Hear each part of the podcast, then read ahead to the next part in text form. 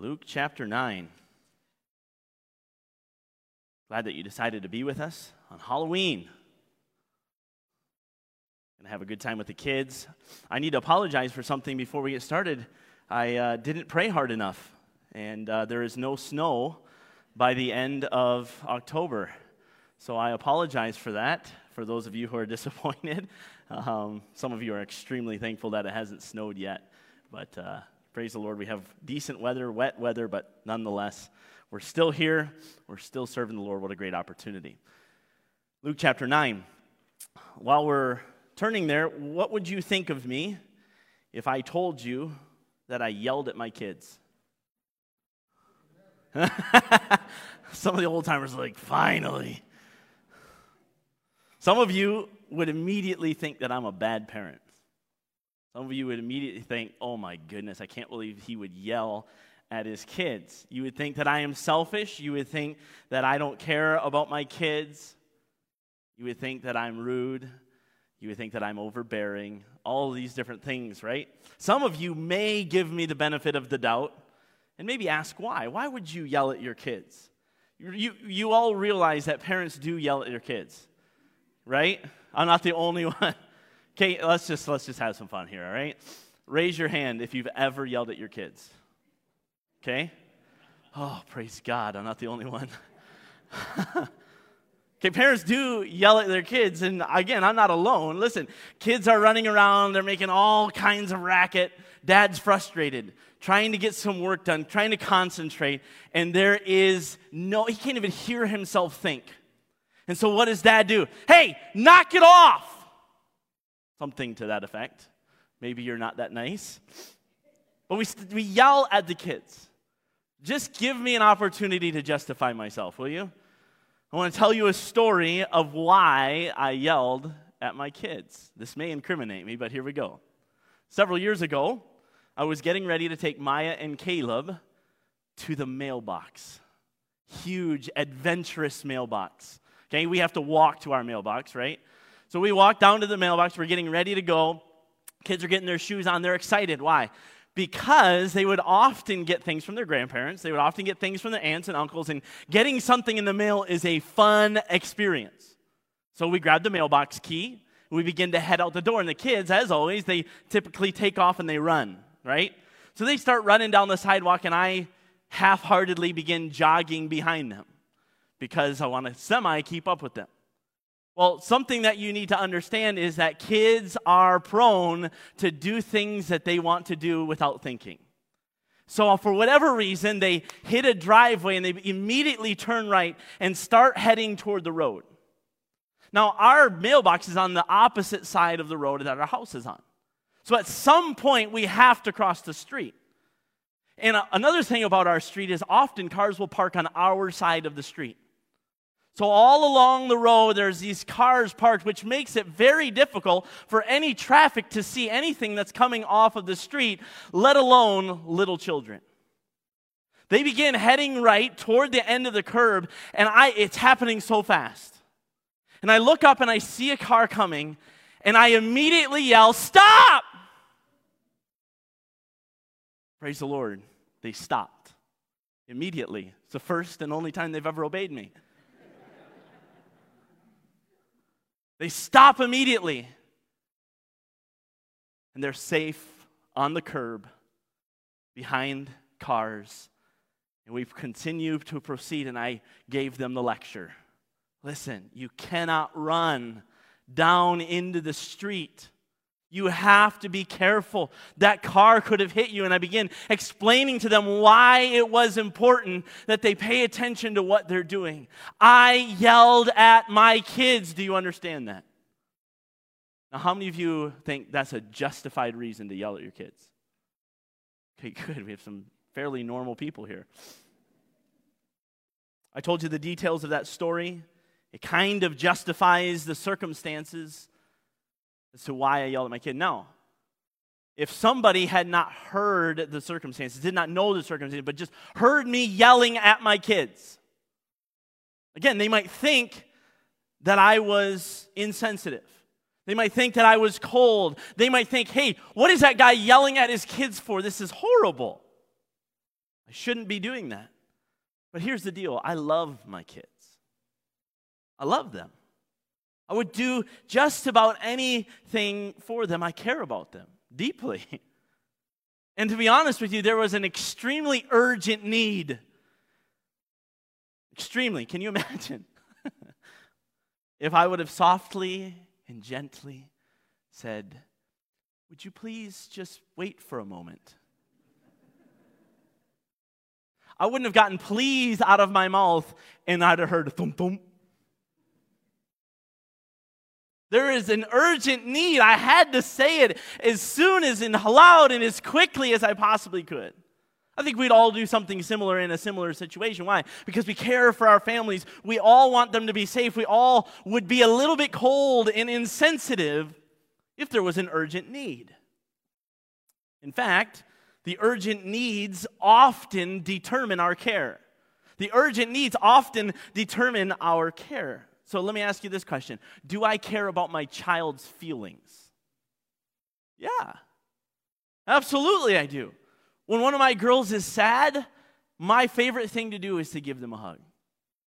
When they run to me and say, Daddy, I'm sad or I'm crying, I love to be that comfort for them. Love it. I care about my kids' feelings. I try to help them work through feelings. I love that. But listen, do I care about my kids' safety? Yes. So when their safety is in jeopardy, guess what? I no longer care about their feelings. I don't care if they're like, oh, daddy yelled at me. We can work through that. We cannot work through a car being run over them. We can't do that.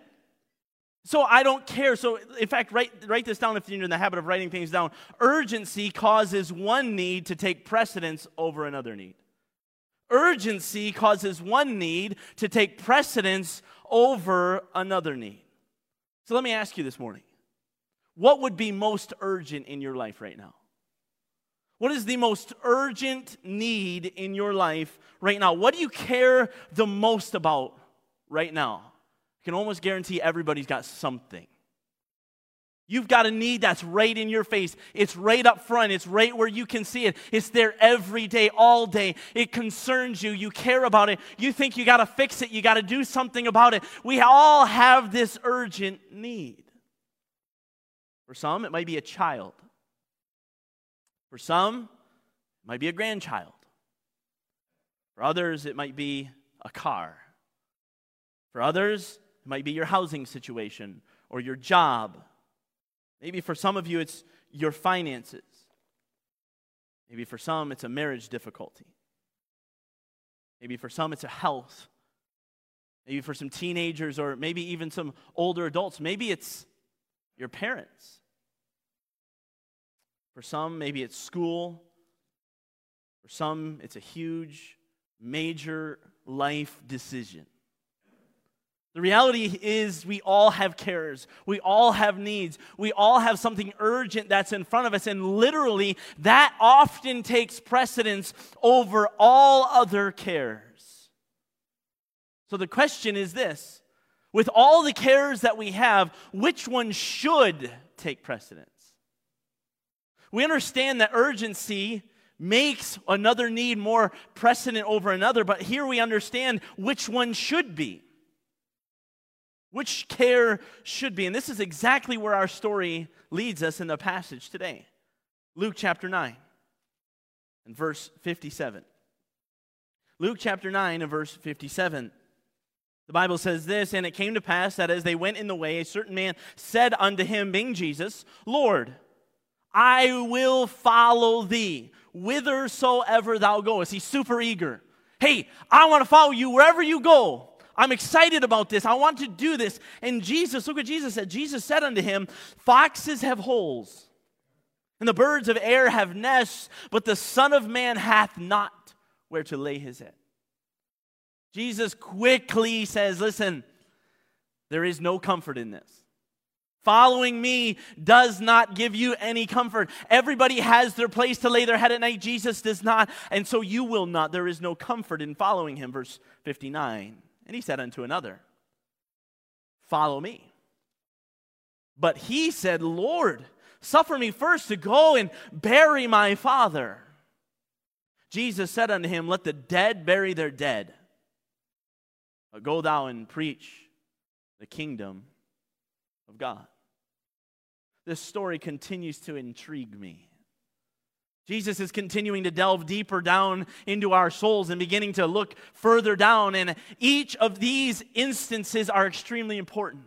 Again, I imagine a crowd of people around Jesus, and his disciples are all there, and somebody comes up behind him and says, Hey, I'm going to follow you, Jesus. And super eager, super excited, Jesus begins to teach him a lesson on comfort.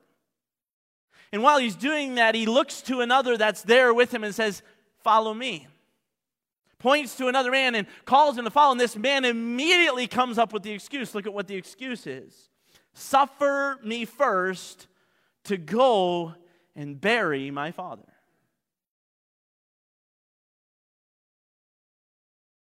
Pretty good excuse, if you're asking me. Jesus' answer seems cold and indifferent. Let the dead bury their dead. Let the dead bury their dead. But go thou and preach the kingdom of God. This seems selfish. This seems careless of Jesus. This seems cold. This seems insensitive. It seems like Jesus doesn't even care about this man's duty, let alone his grief. There's much debate as to whether this man's father was dead, about to die, or was still living a healthy life and had quite a while before he passed. Here's the reality it doesn't matter. The point of the story is not to understand whether he had died, not died, whatever. The point of the story is Jesus saying, Let the dead bury their dead. In the context of this situation, it was an honorable thing for a Jewish man to bury his father and to give him a proper burial. It was an honorable thing. In fact, you look at our day and age today, it's pretty easy to understand. Listen, we get time off when somebody dies. When a family member dies, we get time off for bereavement. We get to take that time and listen. This is no different. In fact, some commentators even go as far as saying that the rabbis made it very clear that providing a decent burial for your parents took precedent over almost everything, including religious services and religious classes. So we get the opportunity to take some time off. We get the opportunity to take some time off to get the funeral arranged. We take the opportunity to grieve. We have this opportunity where we get time off, and it seems cold, it seems insensitive. Even the world does this gives us some time. Jesus doesn't. So let me ask you this morning, and feel free to answer Was there anything wrong with this man desiring to bury his father?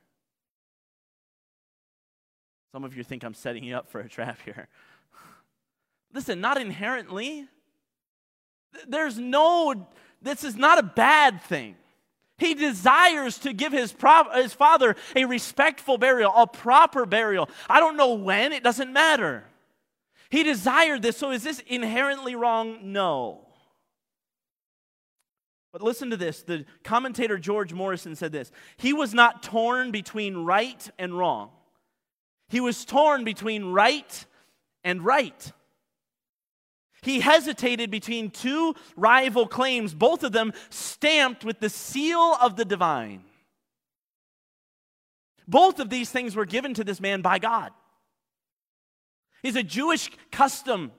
It is Jewish tradition. God says, listen, you have to bury, unless you are a, a Nazarite.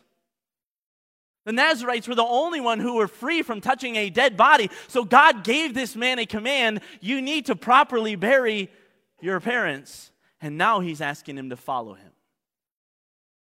He's at a straight betwixt two. I don't know whether to turn to the left or turn to the right. I don't know which way to go. I know that this is something that I need to do, be respectful of my father. This is something that I need to do, follow Jesus. All right, so the best way to do it is just delay following Jesus so that I can go bury my father. These were both important things. So, again, I ask you the question why was Jesus so cold? He gives us a little clue as to why he was so cold and what he was calling this man to do. Look with me in verse 60 at the end of the verse. It says, Let the dead bury their dead. Watch this. but go thou and preach the kingdom God. So, the why. Why was he so cold and insensitive? Here it is because he was to go and preach the kingdom of God. Let me put it to you this way Jesus had a mission for this man to be a part of. Jesus had a mission for this man that was far greater than his family. Jesus had a mission for this man that was far more important than burying his father. It was the mission of the kingdom of God. Now, before you turn me off and say, well, what's the big deal? Hold on, don't turn me off yet. The mission was the kingdom of God. So, again, why was Jesus so cold in his response? Well, number one, he realized the weight of the mission. He realized the weight of the mission. Very few people understand the weight of the mission. The importance, the heaviness, the bearing of this weight. This is a world changing importance. This weight is so heavy this weight is so heavy that when faced with it, Jesus Christ sweat great drops of blood. The weight was so heavy that God Almighty, in human form, Jesus Christ, sweat great drops of blood. Now, I have a lot of cares in my life, but guess what I've never done? I've never cared so deeply that I sweat great drops of blood. I've never sweat blood, not even a little bit. Listen, I have never ever had something so burdensome, so caring, so terrible that I could not bear it. That I could, all I could think about, the anxiety, the, the eagerness of going through this, I would sweat great drops of blood. Never. Here, Jesus, God of the universe, sweating great drops of blood. Why was it so heavy? The weight of the mission lies in the vast need. The weight lies in the vast need. I don't care where you go, I don't care who you meet. Everyone has this need the need of a Savior. They have sin, and sin causes the need of a Savior. You can come to my house. You can go to Nepal. You can go to the Philippines. You can go to Africa. You can step into your neighbor's front driveway. You can go anywhere you want. You can go to the grocery store. You can go to your family's house. You can go anywhere you want. No matter where you go, you will see the weight of the entire world sin. The need of the entire world is sin. Sinful people in need of a Savior. Sinful people in need of being reconciled to God. Please don't miss this. Your neighbor needs Jesus. Your neighbor needs Jesus. Your coworker needs to know that there's hope. Your family member needs to know what Jesus did for them on the cross. They need to know there's a weight of the mission. The weight was so heavy that there was no one else who could carry it. It was only God's Son, His only begotten Son, Jesus. The weight of the mission, I have no doubt in my mind, was forefront in Jesus' mind. It was forefront. It was, it was so close. He could see it. He could see what he was going to do. And the implications of the weights are too dire to dismiss away. My children in my story were literally faced with a life and death situation. That's weighty. If there was no car, do you think I would have yelled at them? Probably not but because of the weight of the situation. Jesus was cold in his response because he knew the weight of the mission. Number two, he realized the urgency of the mission. He realized the urgency of the mission. Every year, 56 million people die every year. That's 4.6 million people per month. That's 153,000 people per day. That's 6.3 thousand people per hour. That's 106 people per minute. That's 1.8 people per second. Listen, I don't just throw these statistics out just to say, hey, this is a fun statistic. Listen, 1.8 people die every second. There is an urgency. Listen, most of us think, well, Jesus is coming back, right? And we think that's the urgency. Listen, that's something we get to watch for, but far more urgent than Jesus coming back and us being taken away is listen, 1.8 people die every second. They end up in eternity every second. Since the time I started this message, over 3,000 people have passed into eternity. There is an urgency. There's an urgency. So, why would Jesus be cold and insensitive? Because there's an urgency. Listen, it could be your neighbor, it could be your family member, it could be your buddy that you go for coffee with. It could be your coworker. It could be that person. Listen, I don't know who it is, but it could be somebody that's close to us. There is not one of us who knows what today holds for us, let alone what it holds for our neighbors, our family, our friends. Every single day, if I'm being honest, I care more about the things on this earth than I do about where my family or my friends spend eternity. I care more about hunting and fishing and trunk or treat. Uh, and I could say, I could spend a lot of time. I, I care more about writing a message for today. I care about, more about raising my kids. I care more about paying my mortgage. I care more about all of these things than I do figuring out whether my family or friends are going to spend eternity in heaven or in hell. The reality is, we get busy in our daily routine and we just forget about the mission. David Platt, an author and pastor, phrased it this way Are we going to settle for maintenance or are we going to sacrifice for mission? Are we going to settle for maintenance, just taking care of the daily needs, just getting done what we need to get done today, or are we going to sacrifice for mission? We get busy raising our kids, paying for our mortgage, finding a new car, typing out sermons, partying, living life, enjoying our salvation in Christ, and there are people dying and going to hell every second. So, most of you are probably thinking, all right, well, I have to get rid of my kids. I have to get rid of my spouse. I have to sell my houses. I have to sell my lands. I have to get rid of everything. And I just have to preach the kingdom of God. I can't even think about my family anymore. I don't want to bury my father. I'm, not, I'm just going to follow Jesus. That may be what God calls you to, but for most of us, that's not the reality. So, Pastor Yeomans, how in the world do I raise my kids? How in the world do I work a job? How in the world do I pay for my mortgage? How do I find a new car? How do I type out sermons? How do I preach sermons and still preach the kingdom of God? Well, how do I follow Jesus in all of this? Acts chapter 5 and verse 42 gives us a real life example.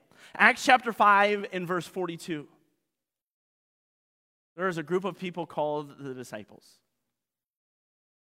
They're just like you and I. Normal people. They had wives, we know that. No doubt they had children. But I want you to see what Acts chapter 5 and verse 42 says. Watch this. And daily in the temple and in every house, watch, they ceased not to teach and preach Jesus Christ. How did they do it? How did, how did they do this? They ceased not So every day, all day, 24 hours a day, they got into a pulpit and started saying, Thus saith the Lord, Jesus Christ is King. Jesus Christ died for your sins. Jesus Christ is your Savior. That's what they did? Not at all. See, we have this misconception that all I have to do all day long is stand on a street corner and proclaim Jesus Christ. That's not it at all. Notice that verse again with me daily in the temple. So, yeah, they were here. And in every house. Everywhere. Let's put it this way everywhere they went, everything they did, they proclaimed Jesus in raising their children. They taught their children about Jesus Christ. They proclaimed Jesus to their children. They taught their children the weight and the urgency of the mission. Hey, you have friends at school that need Jesus. Hey, you know how Jesus has helped you? We have the same opportunity to help other people and show them Jesus Christ. They raised their children in that way. When they went to the bank to pay for their mortgage, if that was even a thing, they told of how great Jesus Christ was. When they buried their parents, they told of the saving knowledge of Jesus Christ. My favorite thing to do at a funeral is to preach Jesus Christ, especially when it's a believer. What an opportunity. Listen, so the act of burying your father is not wrong. The problem is we get so careful about doing the maintain, maintenance of the day we care about getting our things done that we forget about the mission. We forget about what's most important. We forget about the weight and the urgency of what's going on. When they bought a new car, they told the salesman about Jesus Christ. Everywhere and to everyone. Why? Because they realized the weight and the urgency. Their singular focus was declaring the gospel of Jesus Christ. Listen, that takes all kinds of different forms. But let me ask you what has the greatest urgency to you right now? Right now. Whatever the greatest urgency is what will take precedent. There is no greater urgency, I believe this. There's no greater urgency than telling the people that you know, the people that you come into contact with, about Jesus Christ. There's no greater urgency. So listen, I don't know that Jesus ever yelled. But if there ever was a time, I would think it was here. Let the dead bury their dead. Listen, that, that is not an eternal thing and go do something for eternity. I, have no idea. I want to know did, did these people actually follow Jesus Christ? The Bible doesn't tell us.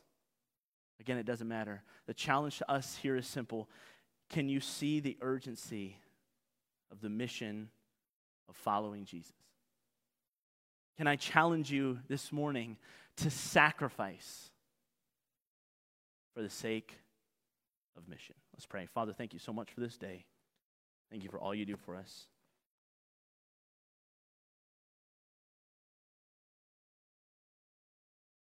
Father, I pray that you would impress upon us, not through my words, but through your word, the urgency and the weight of that which you've called us to. Help us to overcome cares of this life. Help us have victory over them. Help them not to weigh us down. Help us to set aside every weight and the sin which does so easily beset us, that we can run our race with patience. Looking unto Jesus. Father, I pray that you would help us see you view people as you view them, giving their life giving our life for them. Thank you so much for the opportunity. Father, if there's one here today that does not know you as personal Savior, they've never accepted you, then, Father, I pray that today would be the day that they realize the weight of their sin and that Jesus bore that weight for them. Father, we ask all these things in your name.